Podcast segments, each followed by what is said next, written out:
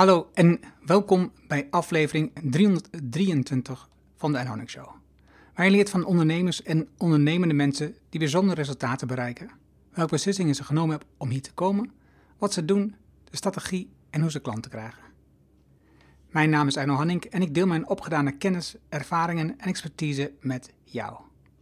Ik coach ondernemers zodat ze impactbeslissingen nemen om uiteindelijk een gezonde groeimotor te creëren, zodat de onderneming vanzelf loopt. Vandaag het gesprek met Rens Groeneveld. Rens is een ondernemer, CEO, uitvinder en begon zijn carrière in 1988 in de informatieindustrie bij Wolters Kluwer. Opgeleid als ingenieur met een master in marketing aan de Erasmus Universiteit startte hij verschillende bedrijven in zowel de voedsel- als informatiebusiness. Zijn belangrijkste focus: teams bouwen om geweldige dingen te doen. In 2009 is Rens medeoprichter van DocWolves, een bedrijf gericht op digitaal vergadermanagement. DocWolves introduceerde een cloud-gebaseerd ecosysteem om leden van vergaderingen en organisatoren van vergaderingen in staat te stellen de voorbereiding van vergaderingen op een papierloze manier te vergemakkelijken. Tegenwoordig bevat het cloud-platform de volledige besluitvormingsworkflow. Rens heeft een maatschappelijke drijfveer met het uitgangspunt: wat kun je voor een ander betekenen? Rens gelooft in familiebedrijven. Met maatschappelijk ondernemen hebben we een structuur van gemaakt en dat is niet goed, zegt hij. Familiebedrijven doen dat van nature. Daar moet je niet zo hoogdravend over doen. Het is gewoon menselijkheid. Maar, zegt hij, het moet wel in de ondernemen zitten. In de afgelopen jaren heb ik Rens leren kennen als een betrokken persoon en een ondernemer die het eigenlijk niet uitmaakt wat voor bedrijf hij bouwt. Het is veel meer een plek om mensen samen te brengen en mensen te ontwikkelen. Laten we beginnen. Welkom in de Erno Hamming Show. De podcast waarin je leert over de beslissingen om te groeien als ondernemer met je bedrijf. Luister naar de persoonlijke verhalen van succesvolle ondernemers en ondernemende mensen. Dan nu, jouw business coach, Erno Hamming. Welkom in een nieuwe podcastaflevering, dit keer met Rens Groeneveld. En welkom Rens. Dankjewel, Erno. Ja, en wij kennen elkaar al wat langer. Um, je bent uh, klant van mij met jouw bedrijf en als ondernemer. En dat is altijd zeer prettig om met jou uh, in gesprek te gaan. Ik, ik vaar dat altijd dus heel interessant om van je te leren. En ook om, je, ja, om, om te kijken hoe ik je daarbij kan helpen. Dus ik, ik vind het heel erg fijn. Ja, wederzijds. wederzijds. Ja, en, maar jullie hebben in mijn optiek, met name jij hebt een bepaalde drijfveer van ondernemen. Uh, waar ik het graag met je over wil hebben, omdat nou ja, een van de onderwerpen waar ik de laatste tijd veel tegen aanloop, is natuurlijk het Rijnlandse ondernemen. Daar zijn we, daar zijn we druk mee bezig, samen met Pieter van Os en Jaap-Jan Brouwer. Ja. Om te kijken hoe we dat meer in de wereld kunnen brengen, bij ondernemers kunnen brengen. En een, een deel daarin, wat de rol speelt, is de menselijke maat. En daar had ik jou in het bijzonder voor eigenlijk om daar met je over te hebben. En daar komen we ook beslist aan toe. Maar een van de opvallende dingen die je hebt gedaan in het verleden is dat je Ben Jerry's naar Nederland hebt gebracht. Dat is alweer een hele tijd geleden inderdaad. Ja, ja maar ja, het, het, was ook wel een beste tijd van, van jouw carrière dat je daar gewerkt hebt. Ja. En je was, een bijzondere titel, King Cone. Ja. zijn wel mooie namen daar bij Ben Jerry's. Wel een gekkigheid hè, bij die Ben Jerry's. Ja. Uh, nou ja, kijk, dat is het leuke ook van, van Ben Jerry's. Dat uh, verzin je dan zelf. Hè? Dat, uh, misschien even kort daarover.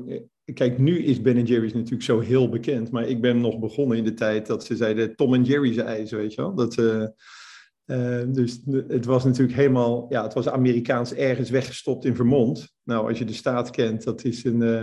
dan kan je begrijpen, het wordt weggestopt. En in Amerika al wat verder bekend. En hier ook wel bekend bij bepaalde, bepaalde mensen. En dan met name over het uh, stuk maatschappelijk ondernemen, waar ze steeds meer bekend werden, om werden in Amerika. Maar voor Nederland was het gewoon een volledig onbekend merk. En eigenlijk was het voor mij gewoon ja, starten van een nieuwe business. Hè, wat ik daarvoor ook al een paar keer gedaan had. En zo ben ik er ook ingegaan, gewoon met enthousiasme en... Uh, en eerst alleen en toen, toen een oud collega, chauffeur, zo gek gekregen dat hij in deze start-up zonder toekomst dachten de meesten, instapten. En zo met wat geld van, van financiële mensen, hè, of, of ja, in ieder geval mensen die al een, business hadden gedraaid of vanuit de familie geld in een potje hadden gestopt, zijn we daarmee begonnen. En ja, het is van kwaad tot erger gegaan, om het maar zo te zeggen.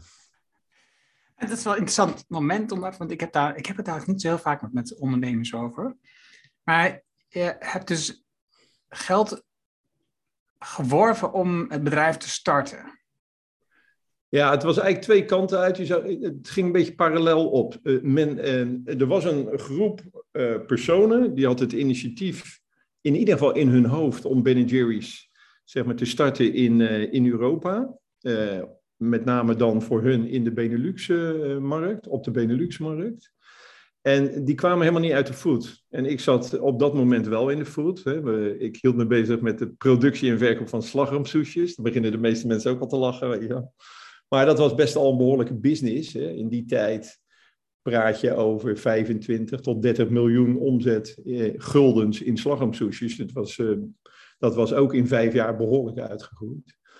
En um, dus zij zochten mij en ik ben met hun later ook extra geld gaan zoeken. Dus ze hadden wel uh, een, een, clubje mensen uh, dat geld uh, wilde steken in, eh, in dit nieuwe initiatief, maar dat was te weinig. Dus ik ben nog langs de, de parkons van, van deze wereld gegaan en in België om te kijken of we het potje wat aan konden vullen. Dus dat, ik heb wel, dus ook wel een, zeg maar de, de route langs portemonnees meegemaakt, om het maar zo te zeggen. En hoeveel geld heb je dan ongeveer opgehaald in het begin? Nou, dat ging in het begin om een, eh, een paar ton guldens. Hè? Dat, uh, en dat was echt om uh, PR te starten. Dus het was wel heel sterk PR gedreven. En gewoon ja, mijn, mijn verbrandingskosten, want daar ging het dan uiteindelijk om. En later dan wat meer personeel. En het was een, eigenlijk een, een financiering die, die vaak voorkomt maar die je eigenlijk niet zou moeten doen. Want het was een doorlopende financiering, weet je wel. Dus je kreeg elke keer kreeg je weer net voldoende uh, financiën om uh, zeg maar je neus boven water te houden. Maar het was niet dat we zeggen van oké, hier staat een pot met geld en uh, go for it. Het was, ik heb met name ook bezig moeten houden met het schapen van, uh, van guldens in die tijd nog en later euro's. Dus het is altijd schaalmans keuken geweest. En dat moet ik zeggen, dat paste ook wel bij Ben Jerry's waar wij Ben Jerry's in het verleden en nu ook nog wel een beetje om uh, waarderen, dat is uiteindelijk, zeg ik wel eens, daar is heel veel in, armoe, in armoede geboren. Hè, vroeger de leuke graphics rond, rond uh, Ben Jerry's. Ja, die ontstonden gewoon. Ze hadden een student, uh, Lynn Severance, die net van school afkwam, toevallig in Burlington woonde. Um, en uh, gevraagd van, joh, we hebben hier een, een, een, pompstation, want dat hadden ze dan ook nog, hè, een omgebouwd pompstation. Zou je dat voor ons willen decoreren? Snap je? En dat was, ja, ze werd betaald in ijs. En meer hadden ze niet. Dus, dus ik zeg wel eens, ja, ook de Nederlandse setting is, als je, als je nu soms die, die, die verhalen hoort van, van starters, ja, is heel sterk vanuit toch armoede begonnen. En uh, ja, dat maakt je creatief. Hè? Dat is, uh...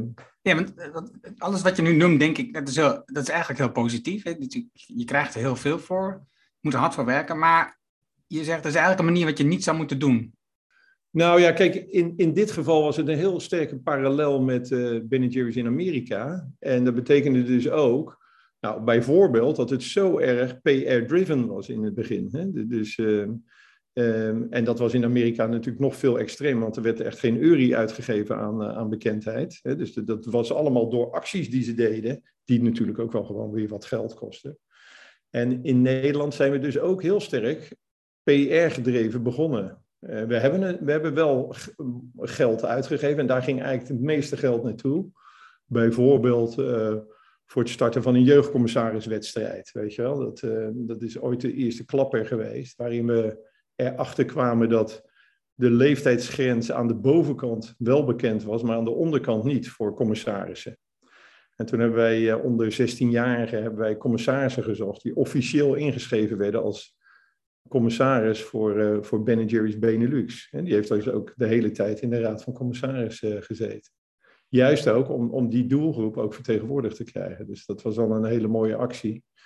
Die ook behoorlijk wat guldens gekost heeft. Dat, maar zo, zo zie je dat uiteindelijk waarom je het niet zou moeten doen, dat is dat ja, starten kost natuurlijk ontzettend veel energie. En met name gewoon om de operatie aan de gang te krijgen.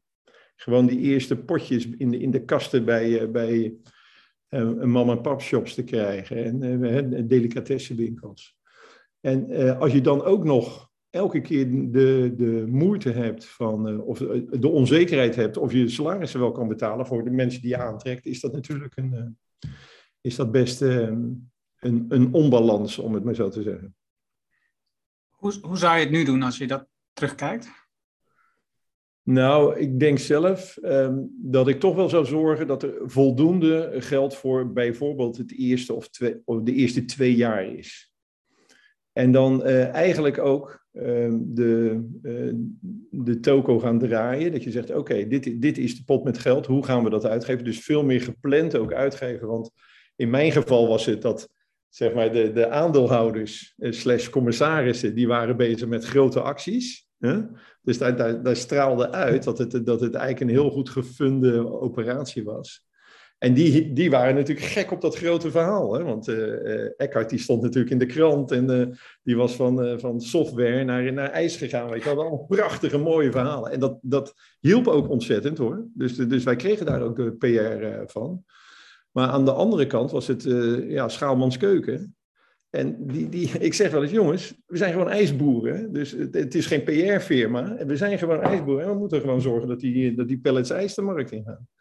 Dus daar was een, daar was een onbalans. Dus eigenlijk, als, als je het nu zegt van terugkijken, dat is altijd hè, met die dots, is uh, wat, ik, wat we toen hadden moeten claimen, dat is gewoon een budget voor de operatie en uh, geld voor, eh, voor, het, voor het speelgoed van de, van de commissarissen. Snap je? Dat mochten ze zelf uitgeven. Hè? Dat mochten ze zelf. Maar zorg altijd dat de, dat de operatie door kan draaien. Zodat je echt kan, kan, kan popcornen, zoals we dat nu dan bij start-ups noemen. Hè? Dat je echt door kan groeien. Gewoon op je core business. En waar moet je dan je geld eigenlijk vandaan halen wat jou betreft? Is het dan zo venture capital-achtig gedreven zoals, dat, zoals dat zit in Amerika vooral? Nee, ik denk dat. Eh, kijk, wat, wat nu. Eh, wat nu gebeurt, dat is dat er gewoon gekeken wordt wat is de potentie op uh, zeg maar, termijn van vijf jaar. Hoe kan ik uiteindelijk mijn investering terugverdienen, uh, vermenigvuldigen ten opzichte van al die bloopers die ik ook in mijn mandje heb zitten. Dus dat is een hele andere, dat is een financieel gedreven uh, operatie. Jerry's was natuurlijk nul financieel gedreven operatie. Want wie gaat er nou in een, uh, in een ijsje stappen van 9 gulden 95 voor een halve liter? Dus volledige waanzin. Volledige waanzin. Dus dit waren allemaal echte gelovigen. Die vonden dit fantastisch. Die vonden Ben en Jerry en de, en de operatie gewoon fantastisch. Het, gewoon, het was gewoon een vriendenclub. Ze zaten nog net niet aan de, aan de waterpijp, maar af en toe dacht met, met de beslissingen die werden genomen, dacht ik wel eens dat ze er vandaan kwamen. nee, het was een gouden tijd. Ik heb ontzettend veel geleerd. En, uh, echt gouden. En, en het werd gewoon gedaan uit liefde. Dus de, de, de muntjes, zo werd het soms ook wel eens genoemd, werden in de pot gestopt, gewoon vanuit liefde. En ze hebben daar uiteindelijk ook niks aan, niks aan gewonnen. Ik bedoel, de investering is uh, neutraal overgezet naar, naar Unilever. En, uh, ze hebben, ze hebben niets aan overgehouden eigenlijk. Nee, absoluut niks. Maar wel een gelukkig leven, ga ik vanuit. Nou ja, we hebben veel gelachen en veel, uh, ook veel stress gehad. En zeker ook na, naarmate het natuurlijk echt serieuzer werd. En, in, uh, weet ik wat, ja, we praten echt over de vorige eeuw, jongens. In 98 dat we een listing kregen bij, bij Albert Heijn. Ja, dan wordt het natuurlijk serieus. Daar begint het ook altijd eerst vanuit liefde. Want ja, ook daar nemen ze natuurlijk gewoon een gok. En we waren succesvol in de niet georganiseerde markt. En dan kom je naar, uh, naar Albert Heijn toe. Die zien daar dan potentie in natuurlijk. Maar uiteindelijk hebben die ook in het begin gewoon geïnvesteerd in, uh, in PR binnen hun kanalen. Om het, om het van de wal te drukken. En dan op een gegeven moment ja, word je serieus. En dan moet je ineens halve pagina's in de alle handen gaan betalen en zo. Weet je Dat, oh ja? Ja, ja dat is... Uh... dat wist ik helemaal niet. Dan weten ze je te vinden, kan ik je ik dacht dat, uh, dat zij zelf dat blaadje weer kostte. Ja, ja, ja, ja, ja. Weer wat geleerd. Voor een, voor een leuk blaadje uitgeven, ja, ja. Weer wat geleerd. Maar je, je kwam uit de food, zei het al, en je maakte daar uh, slagroomsoesjes. Ja. Dat was het eerste echte bedrijf wat je... Zelf opgezet Ja, ja, daarvoor heb ik nog wel ergens anders gezeten, maar was heel kortstondig. En uh, slagroomsoep is uh, Culidor, hè, was dat, het bedrijf. Een onderdeel of een, een deelneming van Wim de Hertog, van Hertog Diepvries. Dus Hertog IJs, en het, wat toen ook weer, ja, lang verhaal, verkocht werd via Wessane aan Unilever. En ik heb daar parallel een, een eerste productieplanten en sales opgezet voor, uh, voor slagroomsushis. Ja, die kleine sushis, weet je wel. Dat was toen, ik kan het je niet meer voorstellen, maar de wereld is natuurlijk heel veel veranderd. Maar er waren vroeger bij de, bij de V&D en de HEMA's had je van die, van die, van die zeg maar, gebakshoeken. En daar werd dat leeggestort, weet je wel. Dus we deden dat eerst in 4 kilo dozen. En dan was het net alsof ze ze zelf gebakken hadden. En uh, later werd dat ook in kleinverpakking en dat zie je nu nog steeds. Hè. Het is overgenomen van de een op de ander. En uh, in wezen, hè, het is nu gewoon een, een snack. Hè, dus die, uh, die je bij de, oh, bij de verschillende, verschillende winkels kan terugvinden. Van, van de Aldi tot, tot de Albert Heijn. Dat, Want het merk Culidor, dat bestaat nog op zichzelf? Volgens mij wel. Ja, ik, ik, heb het niet meer, ik volg het niet meer. Maar, uh, ik, kon, ik kon het nou niet vinden. Ik had het even gezocht. Nee, is overgenomen. Het, het, is heel erg een uh, private label markt geworden. Dus als je bij, bij Albert, nou, Albert Heijn, ik weet niet. Ja, die, die zal het ook hebben nog. Zelfs nog in het vestschap, denk ik. als je bij Aldi kijkt, Lidl, hè, dat zijn echt de grote kanalen. Die, ehm, daar vind je het als een private label. En het is helemaal geconsolideerd en Belg heeft alle, alle productie gekocht in Nederland. Nederland was echt leidend in. En uh, ja, nu gaat het onder een fancy label, label gaat het. Wat, wat waren jouw belangrijkste lessen, die twee belangrijkste lessen bij, bij, in die tijd bij Clito? Belangrijkste lessen, dat... Um, ja, het was een familiebedrijf, hè? daar ben jij, ben jij van. En ik was natuurlijk geen onderdeel van de familie. Dus in het begin, wat je heel sterk merkt, ik ben een starter. Dus in het begin heb je gewoon de volledige vrijheid om dit te doen. Het was eigenlijk al heel snel succesvol. Dus ik heb daar heel weinig, ik heb er nooit een extra uh, financiële ronde uh, nodig gehad. Dus het was gewoon gelijk, uh, zeg maar, boven water. Um, belangrijke les is, eh, eh, er gebeurt natuurlijk heel veel in een, eh, in een familie met soms andere deelnemingen, waar het dan minder gaat. En dan sta je, sta je wel echt buiten de familie ook als externe. Dus ik zeg wel eens, na zondag hadden we soms een ander beleid, omdat er dan, hoe heet het, omdat er dan met de familie gesproken was. en dat was dan op het laatste hoor, want in het begin, en, en nogmaals, ik heb daar heel veel geleerd, heel veel vrijheid gehad.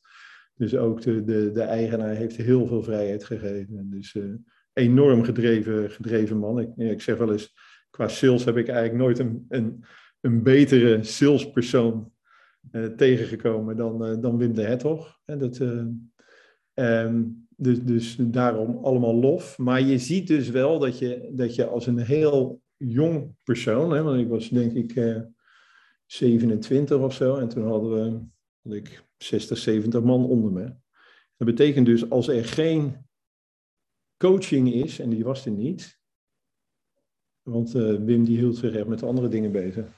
Als er geen coaching is, ja, dan maak je natuurlijk ook fouten, gewoon operationeel. En uh, dat krijg je soms later voor je voeten. Hè? Dus, dus eh, als, het dan, als de relatie minder gaat, dan wordt het net opgehaald van wat is dan het, uh, wat is het belastend materiaal. Dus um, dat is denk ik wel de grootste learning als jonge starter voor een, uit een andermans portemonnee, want dat was het uiteindelijk natuurlijk. Ik was geen, uh, geen of maar later een hele kleine aandeelhouder. Um, dan, dan is dat wel een, uh, er zit een enorm gat dan achter je.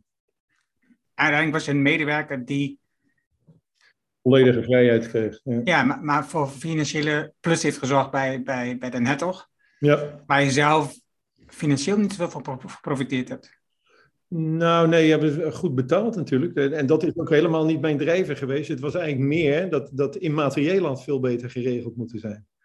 Dus gewoon het coachen. Hè? Want later kwam, uh, kwam Chris, mijn, uh, mijn partner in crime, erbij. Nou, die heeft precies hetzelfde gehad. Wij moesten elkaar er doorheen trekken. En op een gegeven moment komt er een spanning in een holding. Hè? Omdat er nog andere deelnemingen zijn die wat bleeders zijn. En dan moet er, dan moet er cash overgepompt worden. Waarvan je zegt, ja, dat kan gewoon niet. Want dat betekent dat ik, zeg maar, zeg maar risico loop. Of dat mijn, de, de bedrijven waar ik verantwoordelijk voor ben, risico gaan lopen. En dan, is het, dan praat je eigenlijk over je, over je eigen bedrijf, terwijl het je eigen bedrijf niet is. En daar komt altijd conflict in. Dat, is, uh, dat heb ik later ook gemerkt. Dat is uh, als je niet echt voor merendeel eigenaar bent. Ja? Als, je, als je echt klein, hè, wat, wat, dat wordt vaak gedaan natuurlijk, hè, bij, bij ehm, mensen die wat geld op de bank hebben staan. Dan halen ze van de jonge honden binnen en die krijgen dan een deelneming, hè, opties in het ergste geval, 5%. Of een deelneming van 5%. Nou, dat is echt gewoon twee keer niks. Hè. Dan heb je dus, dat is leuk als het succesvol verkocht wordt. Maar dan moet je wel de eindstreep halen. Maar at the end is het natuurlijk waar, waar jij je enthousiasme insteekt. En dat is ook helemaal niet, helemaal niet verkeerd, want dat ben je. Snap je? Ik kan ook niet anders werken. Dat is nu nog steeds. Je gooit je hele personality, je hele energie, gooi je erin. En ik, ik hou me nooit bezig met, um, ik, ik ben eigenaar of deeleigenaar en dat gaat me zoveel opleveren. Is echt, dat is echt voor mij echt boel. Snap je? je? Je bouwt een bedrijf. Je bouwt een bedrijf. En eh, ik heb er de eerste twee, uh, twee, drie, nee, twee bedrijven voor een, voor een ander gebouwd. Drie bedrijven voor een ander gebouwd. Kijk hoor, de eerste drie bedrijven. Dus eh, dat is de Curitor, dat is uh, Ben Jerry's. Jerry's en dat is uh, uiteindelijk ook Notenbiers ook. Dat, ja. Die drijfveer, dat je zegt, oké, okay, het gaat mij niet om het geld, het gaat mij om een drijf te bouwen. Dat is natuurlijk cruciaal, want waar komt die drijfveer dan vandaan? Ja, ik hou van creëren. Dat is misschien, uh, of ik nou, heel raar, of ik nou door een wijk loop waar huizen in aanbouw zijn, dat vind ik heerlijk om te kijken. Hoe doen ze het? Uh, als ik zelf iets bouw, als ik zelf iets verbouw, uh, als ik een, een, een, winkel ombouw tot een, tot een bagelshop. Ja, ik weet niet waar het vandaan komt, maar dat, ik, ik ben een creator. Ik, ik hou van bouwen. Ik, daar krijg ik energie van. Dus, dus tot, tot je einde zul je blijven bouwen? ja, ik vrees het wel, ja. Ja, maar dat is voor mij klinkt het heel logisch, want ik vind dat dus ook mooi. Dus voor mij klinkt dat absoluut ja. heel erg logisch. Ja, dus... ja, soms is het heel moeilijk uit te leggen aan mensen. Maar dat is het in, in de kern wel. Ja. Ik, hou van, ik hou van bouwen. Ik hou van bouwen. En ik zou het heel graag op een geplande manier ook overgeven naar een volgende, een volgende generatie of een volgende een volgende laag. Hè? En, en, nou, waar we mee bezig zijn met MT, weet je wel. Dus dat die verder gaan trekken om dat verder mooi uit te bouwen, in detail uit te bouwen. Want ik ben soms wel grof inbouwen, snap je? Wat, wat is grof inbouwen? Nou, dat je, ja, misschien een beetje raar uitgedrukt, maar echte verfijning in de herhaling. Daar zit natuurlijk toch het veilen. Hè, van vroeger. Ik ben een oude techneut natuurlijk, een HTS, en dat uh, werkt te bouwen. Dat, dat, weet je wel, dat laatste, die laatste uh, paar tiende millimeter maken wel het verschil of het motortje goed loopt. dat, uh, en dan is het niet omdat je alle onderdelen hebt, daarom loopt het goed. Het, het, is veilen en daar moet je de, de, juiste mensen voor vinden, die daar juist weer energie uithalen om day in, day out te, te verbeteren, te optimaliseren. En dat, en ik denk ook dat is gewoon het mechanisme van een bedrijf. Snap je? Dat, uh, dat, je, hebt, je hebt de founding fathers, hè? die zetten de, de, de fundamenten neer en die bouwen en halen de juiste mensen erbij. En dat is natuurlijk ook de uitdaging, wat, wat ik ook altijd mooi vind. Dat is, heb ik nou het juiste team bij elkaar om in die volgende fase te gaan? Um, uh, dus dat is ook bouwen dat, is, dat is anders bouwen. Dat is intern bouwen. Dat is een, uh, en dat is niet altijd een verbouwing, maar dat is ook gewoon van: oké, dit is casco opgeleverd, om het maar zo even te zeggen. En nou, uh, en nou moet de wandbekleding erop, of de, moet, de keuken moet erin. Dat, en dat is, ja, dat, is, dat is waarom je lang, langer bij een bedrijf blijft. Zag je dat ook bij, bij Cluidor al, dat je zo bezig was met het bouwen van een team die verder konden zonder jou? Of was dat nog nee, te vroeg? Nee, nee, nee, absoluut. Nee, nee dat was... Dat was er was de tijd ook vrij kort voor. Hè? Want ik heb bij Culidor vijf, vijf jaar gezeten. En het laatste jaar was natuurlijk al duidelijk dat uh, zeg maar, de familie meer invloed wilde hebben. Dus dat betekent dat familieleden in, uh, in de leiding moesten komen. En dan krijg je een hele rare spanning. Want ik zei ook al, ja, je hebt van harte welkom, maar er is alleen geen vacature. Weet je wel? Dat, uh... ik, doe, het heel graag met je, maar ik heb niks voor je. Ja, dus bij een familiebedrijf is dat altijd wat anders, want het wordt op een andere, op een, op een andere plaats beslist. Ja. Ik herinner me mijn eerste baan, dat was ook een, familie, een heel klein familiebedrijf, maar een, van, een van de meest opvallende momenten was dat ik op maandag op mijn werk kwam en er was de boel gewoon verbouwd. Ja. Dus ik ging vrijdag gewoon naar huis in de volle overtuiging dat het maandag hetzelfde zou zijn ongeveer. En Ja. het was gewoon, de boel was gewoon verbouwd. En ik zat op een andere plek, een ander kantoor. En ze hadden er niets over gezegd en niets Nee. aangekondigd. En En het was geen, het was geen test voor jou eh, om jouw flexibiliteit eens te testen. Nee. nee, volgens mij niet. Maar, ook gewoon nu wat je zegt, op zondag werden besluiten genomen. Gewoon, weet je, aan, de- aan de ontbijttafel werden discussies, gewoon besluiten genomen waar je gewoon totaal geen invloed op had en ook niets meer kon. Nee. Het is wel herkenbaar. Ja. Eh, eh, Je zit dan, nou ja, wat is het, 15 jaar in de food-omgeving. Ja, En dan ehm, gaat Ben Jerry's gaat over naar Unilever. Ja, het, het moment voor jou om te vertrekken, denk Ja. ik. ja. En dan kom je bij Notenbiz uit. Hoe, hoe, hoe maak je die stap? Ja, het is eigenlijk gewoon via een eh, persoonlijke kennis. Hè, die, eh, die aangeeft dat, er een, dat ze een bedrijf hebben wat in problemen zit. Ehm, eh, goed in problemen. Hè, dus, en of ik daar zeg maar zin in had of, of naar wilde kijken. Of, eh, hè, dat, is, dat waren een beetje de termen. Dus, eh, zo kom je eigenlijk vanuit food inderdaad in, eh, in eh, digital terecht. Hè, dat, eh, cloud oplossen. En het was gewoon een goede relatie. Hè? Een echt een warme relatie, zowel met eh, eh, vader en zoon.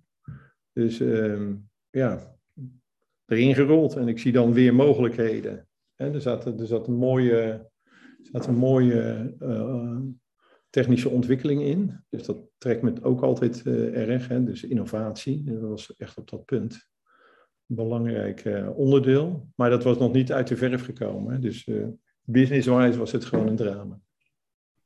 Het was dus ook een familiebedrijf. Ja, En dan heb je dus die ervaringen gehad van, van je eerste bedrijf waar je zit, waar je uiteindelijk vastloopt met zo'n familie. Maak je daar dan nu andere afspraken of heb je andere verwachtingen op dat punt dan? nou ja, wel andere afspraken dat we behoorlijk zeg maar, een, een, onderdeel worden, dus ook aandeelhouder worden voor een groter percentage. Maar dat blijkt dus ook te klein te zijn, want later wordt dat natuurlijk ook weer een eh, discussiepunt. Als er dan wat, eh, wat eh, strubbelingen komen.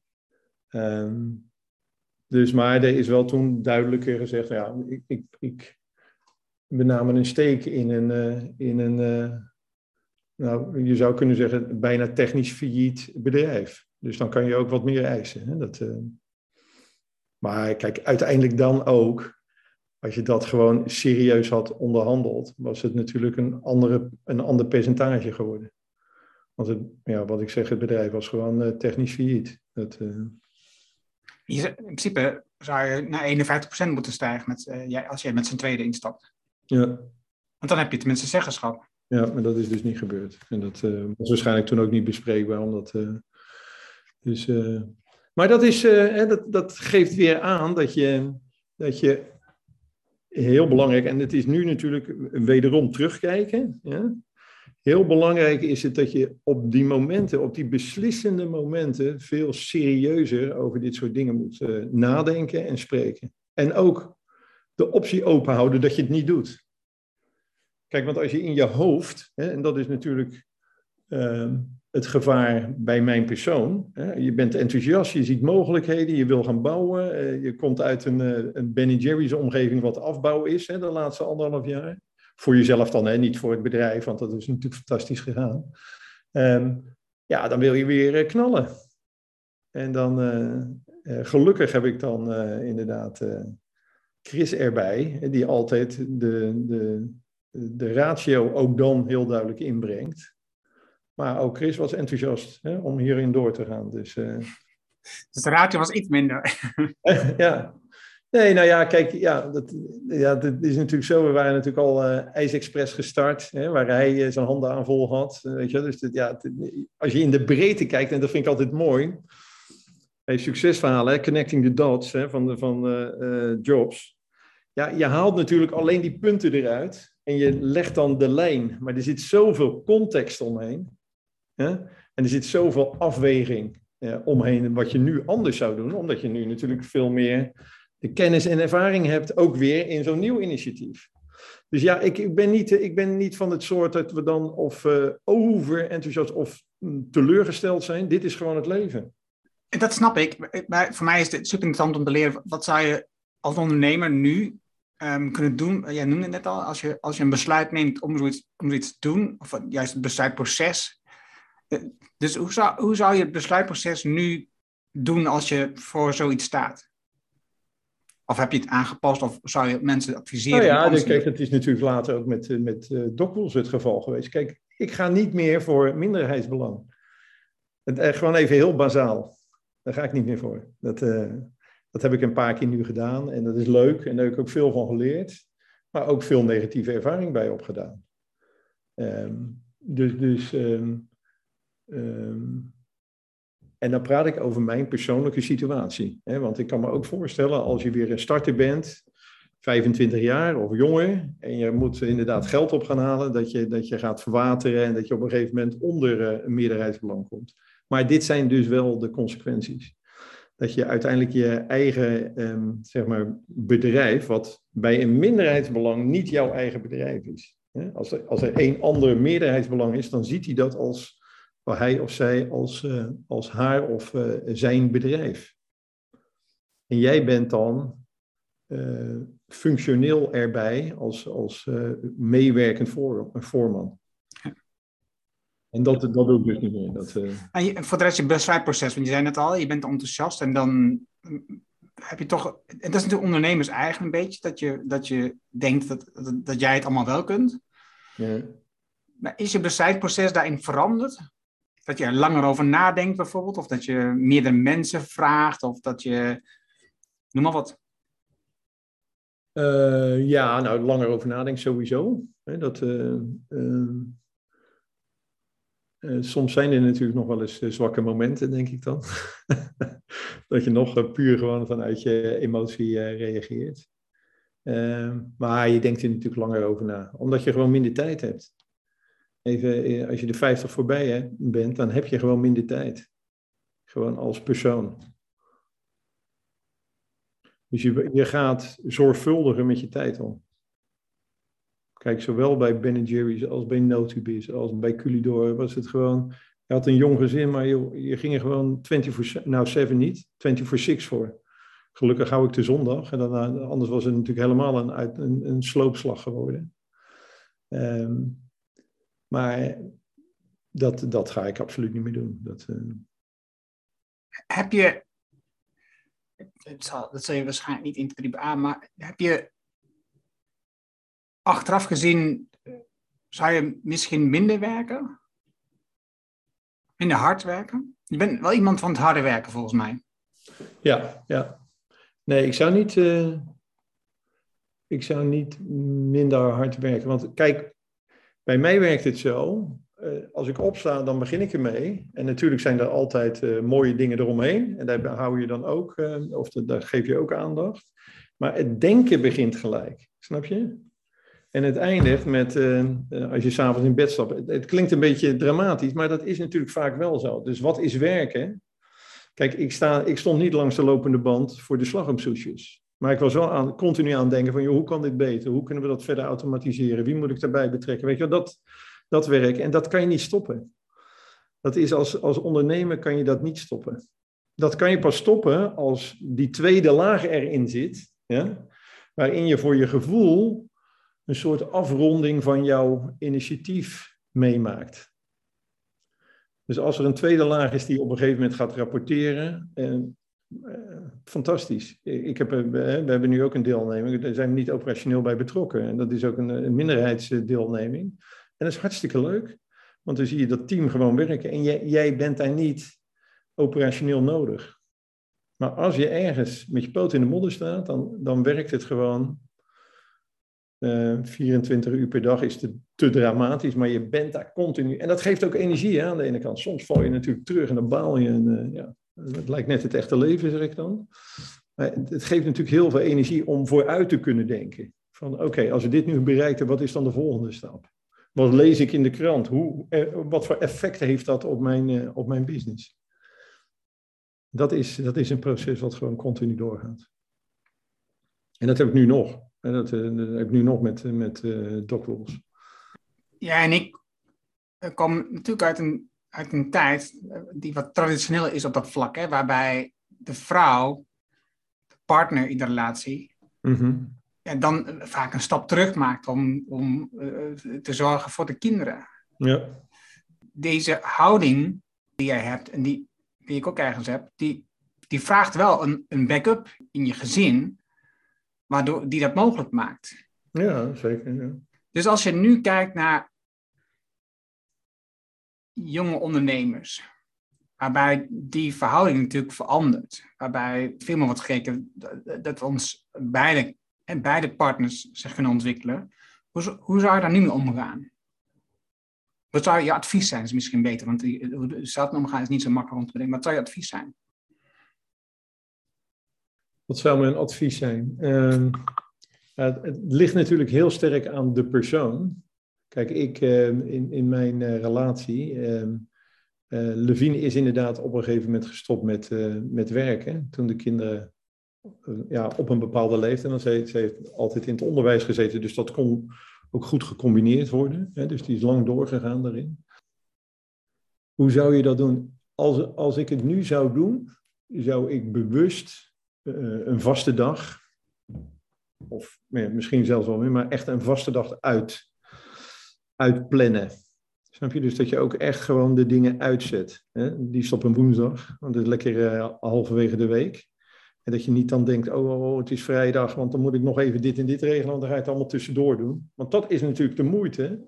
Als het gaat over het uitschakelen van, uh, van je gedachten, dan moet je ook echt uitschakelen. Anders, anders geef je geen aandacht aan waarvoor je dan die dag geroepen bent. Ja, want het is natuurlijk onzin om te zeggen, ja, ik blijf een dag thuis en ik, eigenlijk zorg ik dat de kinderen lekker uitslapen, want dan kan ik nog even doorgaan, weet je wel. Dat, uh, dan moet je er ook zijn.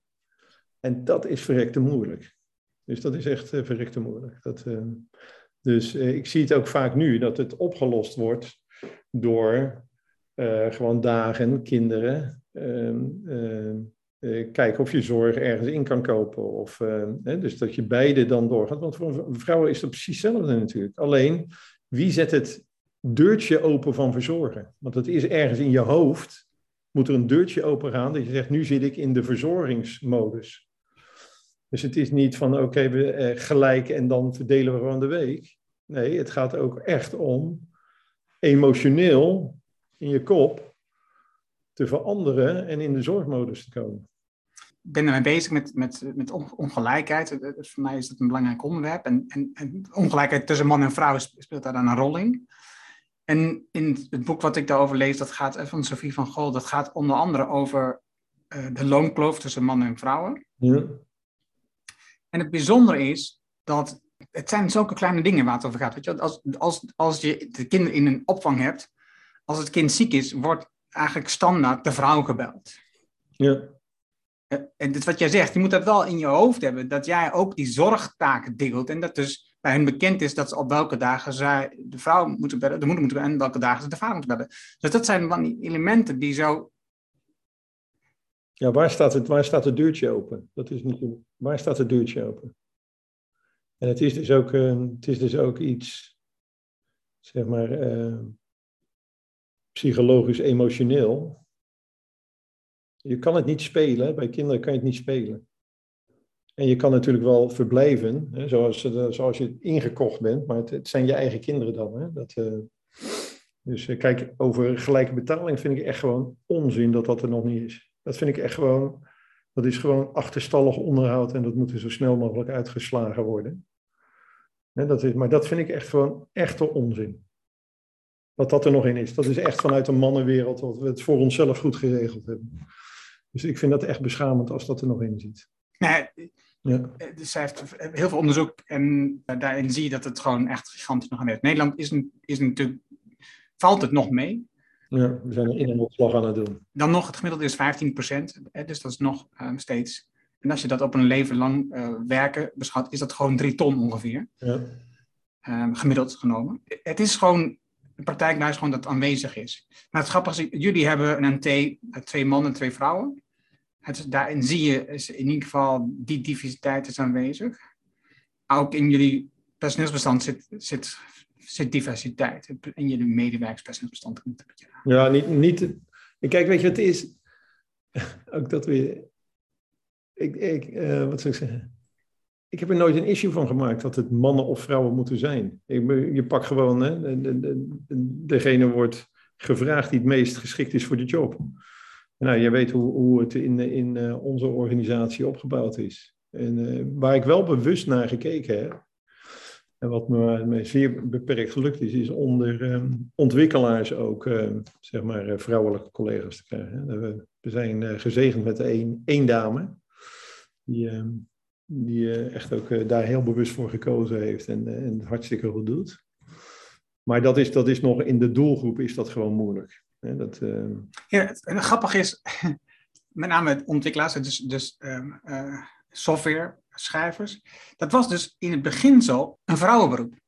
Ja, ja, ja. Om, omdat het vanuit de administratie kwam, dat het een soort administratieve taak leek te zijn. Dus het waren in het begin zo heel veel vrouwen. En er is ook een uh, film op Netflix over van de, de vrouwen die rekenkundig um, NASA hebben geholpen in de beginperiode om uh, de baan van. En om, dat is een interessante film naar te kijken. waren vooral niet-witte vrouwen. En die zijn nooit echt beloond op dat vlak. Nee, nee, nee, inderdaad. Ja, ook met, ook met de Nobelprijzen zelfs hè, is het dan een probleem. Dat, uh, ja. En het grappige is dus dat op een bepaald moment zijn dus recruitmentbureaus of, of nou, weet ik, HR, weet ik veel wat, die hebben dus de omschrijving gemaakt voor de vacature en daarin schetste zij een beeld van een soort autistische man die in zijn eentje in het donker ergens in de kelder zit te programmeren. En vanaf dat moment is dus dat hele proces veranderd en, zijn, en werd het een mannenwereld. En wat, wat daar bijzonder is, wat zij beschrijft in dat boek, is dus dat op het moment toen het nog vrouwen waren, dat dus de betaling op dat vlak heel laag was. Op het moment dat het mannen werd, werd de betaling gewoon in één keer groeit, werd die veel hoger. Dus nu is het een hele goed betaalde baan. Ja. En dan zou je kunnen zeggen dat heeft te maken met, wat beeld nog kan hebben, heeft te maken met het feit dat er gewoon een tekort is. Dat is natuurlijk op dit moment, er is een groot tekort. Maar er is ook een heel groot tekort aan zorgpersoneel. Ja, ja, ja. ja. En die betaling groeit niet. hè? Dus, nee, nee, nee, dat, dus dat is het niet. Het is geen marktwerking. Nee, nee. Is wel, echt, ik, vind dat zo, ik vind dat soort processen um, heel bijzonder. Ja, om te zien inderdaad. Dat, uh, ja wat drijft jou om, want ik heb het wel vaak met je over gehad, hè, over de, de drijfveer van jou om een bedrijf te bouwen. Hè. Dus, en, dat is, en, en jij zei een pap, het, het gaat niet eens om het product wat we maken of de klant, het gaat gewoon om het, om het samenbrengen van die mensen. Maar wat, dringt, wat drijft om die mensen samen te brengen? Nou, er zit natuurlijk wel een stuk concepting zit erachter. Hè? Of het nou uh, Culidor was of, uh, of Ben Jerry's natuurlijk sterk, hè? want dat, daar hielden we ons niet bezig met productie.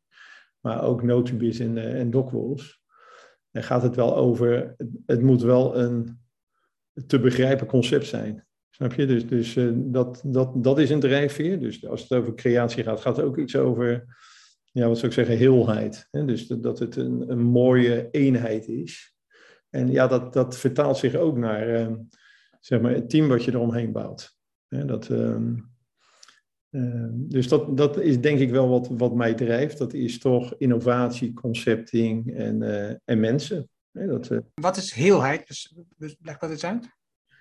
Nou, ik, ik, ja, ik denk dus dat, dat ieder mens in zich heeft, en dat wordt een beetje spiritueel, hè, dat, een, hang naar heelheid. Een soort zielsverlangen naar heelheid. En ehm, nou, je weet, ik, ik ben uh, christen en daar vind ik het in. Hè? Dus, dus, uh, dus in mijn geloof ook. Hè? Dus ergens, hè, dan, dan is het voor mij zeg maar de, de band tussen schepper en schepping. Hè? Dat, maar ergens heb, denk ik toch dat, dat ook de hang naar iets wat, wat mooi is, iets wat afgerond is, het design. Dus de, dat heeft ook volgens mij die drijfveer dat op, op het eerste zicht dat het, dat het klopt.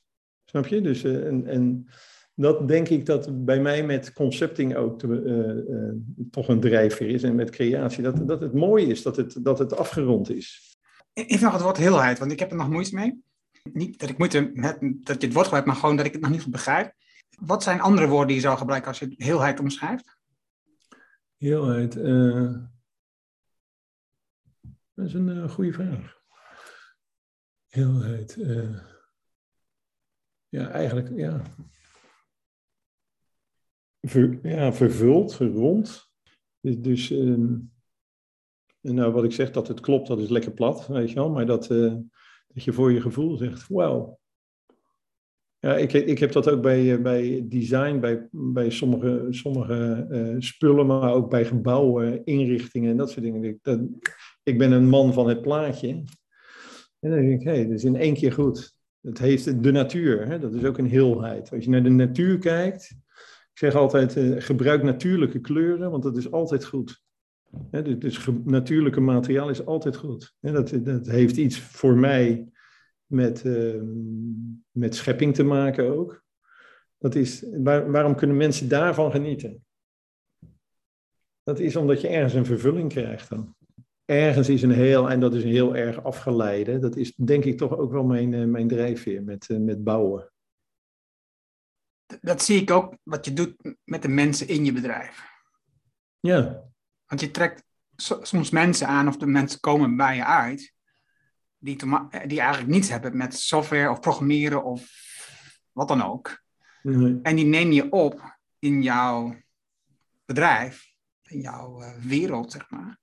En, en daar bouw je aan om ze, om ze, weer, nou, om, om ze weer heel te maken. Mm -hmm. Ja, nou ja, dat is denk ik dezelfde drijfveer. Dat is aan de ene kant natuurlijk het team wat je probeert uh, zeg maar compleet te maken, maar ook met name de mens zelf. Snap je? Iemand die ergens uh, in een, uh, ja, een verscholen zolderkamer zit en niet verder komt om dan te kijken. En dan ben je eigenlijk dus ook weer aan het bouwen van ja, hoe kan je die nou uh, mogelijkheden geven binnen je eigen bedrijf om, uh, om ja, een eigen levensdoel te bereiken. En ja, dat geeft zoveel, zoveel voldoening als je dan ziet dat iemand helemaal opbloeit. Kijk, het gaat ook vaak ook mis, hè, dus dan moet je weer afscheid nemen. Dus je moet ook gewoon reëel erin zijn. En we zeggen, het, we zijn geen sociale werkplaats, maar je kan zoveel doen als, als ondernemer of onderneming om ehm, om mensen verder te brengen. Ja, dat, uh... Dus ja, daar zit dat denk ik ook wel een beetje in. Dat, uh... Als ik kijk, laat ik, het, laat ik het even zelf zeggen, niet of je het mee eens bent. Als ik kijk naar voorbeelden van bedrijven die, en ondernemers die denken zoals jij. Ja. Het is die denken aan de mens, aan het verbeteren van de mensen, dat ze zichzelf kunnen ontwikkelen, laat ik het zo zeggen. Ja. En voor mij is dat dus echt een onderdeel van het Rijnlandse ondernemen. Hè? Dus dat je ja, ja. niet alleen kijkt naar de financiële kant, maar dat je vooral kijkt naar de mens, hè? dus de, de, de, menselijke maat. Veel van die bedrijven, daar heeft dus de oprichter, de founder, heeft, een, heeft iets met het geloof. Mm -hmm. Heeft iets met het zijn mormonen of het zijn hè, mensen die, die uh, nou, actief uh, geloof beleiden. Uh, dat, dat, volgens mij speelt dat een belang? Je, je ziet het overigens ook terug in, in als je kijkt naar die, um, die blue zones op de wereld, waar mensen uh, gemiddeld gewoon wel ouder worden, waar we meer centennials wonen, mensen ouder dan 100. Daar, ook daar zie je dat een van de redenen die ze opnoemen in het onderzoek is dat dat geloof, het samenkomen van mensen, dat daar een belangrijke rol in speelt. Hoe zie jij dat? Zie jij andere voorbeelden? Nou ja, kijk, ik, ik kijk natuurlijk bij mezelf, en, en, maar ook wel om me heen. Kijk, het is wel, als je echt geraakt wordt door het geloof, dan word je toch een soort van, dan krijg je een andere ehm, perspectief. Dus, dus dat is, dat is eh, zeg maar het geestelijke. Eh, wat, wat het gewoon heel concreet is, dat is dat je als, je, als je gelovig bent en je hebt bijvoorbeeld in een kerk gezeten, dan zie je daar allerlei soorten mensen bij elkaar zitten. En dat kan een, gewoon een gemeenschap vormen, een gemeente vormen. En daar zit de directeur naast, uh, iemand die uh, een hele andere baan heeft. Hè? En dat kan ook, als het goed is, gewoon ook in de, in de gemeenschap zelf ook. Hè. Als je uh, ouderling wordt, hè, dus je krijgt een, een, bepaalde taak in de gemeente, dan, uh, dan kan dat ook. Hè. Dat, wat je vroeger zei, dat de herenboer door de, door de knecht, die ouderling was, aangesproken werd. Hè. Dus dat, daar zie je dus dat het nivellerende door een gemeenschap is. Hè. Dus dat, maar dat is gewoon heel praktisch, als je daarin opgevoed wordt. Hè. Dus dat er geen rangen en standen zijn, of dat je daar in ieder geval anders naar kijkt, naar rangen en, en standen. Het belangrijkste, denk ik, dat is niet omdat het moet, maar omdat het mag. Ja? Dat, dat, dat, je, dat je kijkt van. Uh, uh, wat kan je voor andere mensen betekenen? En dat klinkt heel erg beladen, maar dat geeft ontzettend veel voldoening ook. Kijk, dat, dat heb ik ook altijd bij Ben Jerry's gezegd. Ben Jerry's is natuurlijk seculier. Hè? Dat was, er waren helemaal geen uh, gelovige Joodse jongens. Maar uiteindelijk was het ook, wie geeft ontvangt. Hè, dat, dat is het nog een, een bijbelse term. Dat je, dat je zoveel terugkrijgt als persoon, als mens, als team. Als je je openstelt voor een ander. En dat kan in de positieve, maar dat kan ook als, als mensen nodig hebben. Dus dat is gewoon, en, en dat heb ik wel eens, daar heb ik wel aversie soms tegen gekregen. Dat is van, met maatschappelijk ondernemen hebben we er weer een structuur van gemaakt. Terwijl die, die familiebedrijven waarvan jij zei, eh, ja, dat, dat interesseert me, die deden dat al gewoon uh, 100 jaar geleden, 200 jaar geleden. Die keken gewoon in hun lokale omgeving, en dat, of dat nou in de kerk was of in het dorp of ding is, van waar lopen, de, uh, waar lopen soms uh, mensen langs de straat? Of iemand werd met zijn, met zijn vader mee binnengebracht en die kreeg gewoon de kans om zich te ontwikkelen. En dat werden gewoon hele goede, hele goede medewerkers. Dus we moeten er niet zo hoogdravend over doen. Dat is eigenlijk wat ik, wat ik zeg. Dat hele maatschappelijk ondernemen, social uh, uh, uh, capitalism, weet je wel. Jongens, het is gewoon menselijkheid. Kijk gewoon om je heen. dat, en dat moet wel in, denk ik zelf, de, de ondernemer zitten, de eigenaar zitten, om die, ik zeg wel eens, die legitimiteit te geven. Want vaak denken medewerkers dat het niet legitiem is om zo te werken. Ik zeg ook al, ook bij die hele grote bedrijven, geef aan van de top dat het legitiem is om zo te denken. En dat, het, dat het een mede-opdracht is. Dat, dat is als je heel ver van, je, van de organisatie afstaat. Ik zeg zelf, ja, een, een, een bedrijf mag eigenlijk niet groter worden dan het aantal personen waarvan de receptioniste de voornaam kent. Dat, eh, was een, uh, heb ik wel eens ergens gehoord bij, bij Ben Jerry's ook. Dus als de receptioniste niet meer de voornaam kent van de persoon, uh, personen die, die langs hem of haar lopen, dan moet je het bedrijf splitsen. Maar uiteindelijk is het natuurlijk ook gewoon wel een gemeenschap. Hè? Dat, Waar, waarom zou dat bij die medewerkers, zouden ze het gevoel dat dat niet legitiem is? Nou, omdat, kijk, als jij maar drijft over, uh, zeg maar, topline of bottomline, ja, en je blijft alleen maar vanuit een, eh, een spreadsheet, week in, week uit, dan gaat het alleen maar op het, uh, nou, het, kapitalistische model. Dan is het alleen maar marktaandeel veroveren, winstgevender worden. Hè, de, en, en dan is het een succes voor dat jaar. Want volgend jaar beginnen we weer opnieuw. Ja, schone lijn. Ja, schone lijn. Nou, dan hebben we lekker wat gebouwd met elkaar, zeg als je, als je leven van jaar tot jaar gaat. Dat is toch, gewoon, dat is toch ook menselijk niet, niet de maat. Een leven van jaar tot jaar, dat je weer in 1 januari met een schone lijn van je leven begint. Nee. Overigens, ik zat even te denken aan uh, wat je net zei, de kerk en rangen en standen. En de ondernemer zit naast de werknemer, de knecht. Dat is niet de beleving die ik heb van, van de kerk, de katholieke kerk. Nee, nee, de katholiek, kerk had beslist rang en standen. Daar zaten de directeuren en de ondernemers vooraan. Die hadden een bank gekocht, die hadden een eigen bank. En de werknemers zaten achterin. Dus... Ja, dat zijn dan, de komende misstanden erin, zeg ik dan. Dat, heb je ook met de, de, hervormde kerk gehad, weet je wel. Dat je die aparte banken kreeg, weet je wel. Dat, uh... maar van de, van de kern uit was het gewoon één gemeenschap. Waarin, uh, waarin uh, rangen en standen niet gold. Dus de, de rijken zorgden voor de armen en brachten dingen mee die ze konden missen. Dat is, dat is uh, wat een kerkelijke gemeenschap zou moeten zijn. Ja, ik denk zelfs dat, dat er momenten waren in de geschiedenis waarbij de kerk haast een Amerikaanse omgeving werd. Ja, ja. Waar, waar, het vooral ging om zoveel mogelijk geld te verzamelen, zodat je grote panden kon bouwen. Ja, ja, wat je nu ook ziet in, in Amerika, weet je wel, is gewoon een businessmodel. Wat uh, tax-free uh, zeg maar, kan bestaan. Dus, dus je begint gewoon je eigen kerk. En dan kan je een, uh, dan kan je een vliegtuig kopen op een gegeven moment. Hè? Dat, uh, ja. Dus dat zijn, dat zijn echt de rangen, de misstanden inderdaad. Dat, uh...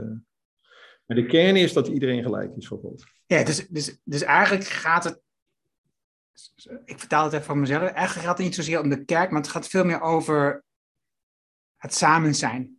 Ja. Een, een, samenleving creëren ja. met elkaar. Ja. Waarbij, waarbij jij, zoals je al zegt, waarbij er geen rang en standen zijn, waar iedereen gelijk is. Ja. Ja, waar ook een, ja, je zou kunnen zeggen, als je het gewoon uh, echt, waar een immaterieel doel nagestreefd wordt. Dat vind ik ook in de kerk, hè, dat, uh, zo gauw daar een materieel doel nagestreefd wordt, dan gaat het daar ook fout. Dan krijg je dus inderdaad die aparte, aparte bank in de kerk. En dan krijg je status in de kerk. En dan krijg je rangen. En, ja. Maar dat is, uh, ja, ik denk in een bedrijf ook, uh, ook belangrijk. Kijk, uh, bij Ben Jerry's was natuurlijk altijd de, de drie poten van de missie. Hè? Van de productmissie, hè? dat je het beste ijs maakt. Economische missie, dat je geld verdiende. En dan de sociale missie, dat je zeg maar teruggaf aan de lokale omgeving. Hè? Dat was, en, ehm, ja, dat is eigenlijk, en dat dat altijd in balans moest zijn. Dus je moest altijd nagedacht hebben over die drie pijlers. Ik weet niet in hoeverre dat nu nog een, eh, een, uh, criterium is. Maar dat was uh, in mijn tijd, en dat praat ik, dit lijkt van uh, tussen de twee wereldoorlogen. Maar, heb je, heb je zo'n driepoot op dit moment voor dogwalls? Nee, nee. Niet, niet in die vorm. Hè. Kijk, dit, dit is, je, je weegt het wel af, denk ik. Hè, dat, maar um, daarin zijn we nu nog heel sterk intern gericht. Dus we zijn heel sterk aan het, aan het kijken om zeg maar, die, die fase van winstgevendheid goed te bereiken. Dus, dus ja, ik, ik zie Dockels nu nog heel sterk in de, in de aanbouw. Maar intern is het wel die af, afweging, maar die maak je eigenlijk intuïtief. Hm. Je beste productonderdeel, dat zit, dat zit er beslist in, denk ik. Ja, ja absoluut. En dat is ook die, absoluut die ambitie. Hè? Dus, uh... En die keuze die, wat je zegt, het is intuïtief. Dat lijkt me ook lastig. Want het zit dus in jou als founder. Maar hoe krijg je dat in de andere mensen? In een interview had je het bepaald over dat het ging over de waardedragers in je bedrijf. Hoe vind je nou, wat zijn waardedragers en hoe vind je die dan? Ja, dat is uh, ja, uiteindelijk toch ook denk ik wel met de selectie die, uh, die je doet. Dus uh, ja, ooit aan het begin, ja, kijk, weet je, het is, het is ook niet helemaal een, een samenloop van omstandigheden natuurlijk, dat, dat mensen bij elkaar komen. Want hoe komen mensen nou, hoe melden ze zich nou bij jou? Dat is natuurlijk ook niet, niet, niet helemaal zonder, zonder reden. Hè? Dat, dus daarin krijg je op een gegeven moment een, een, een aantal personen die dat ook overnemen.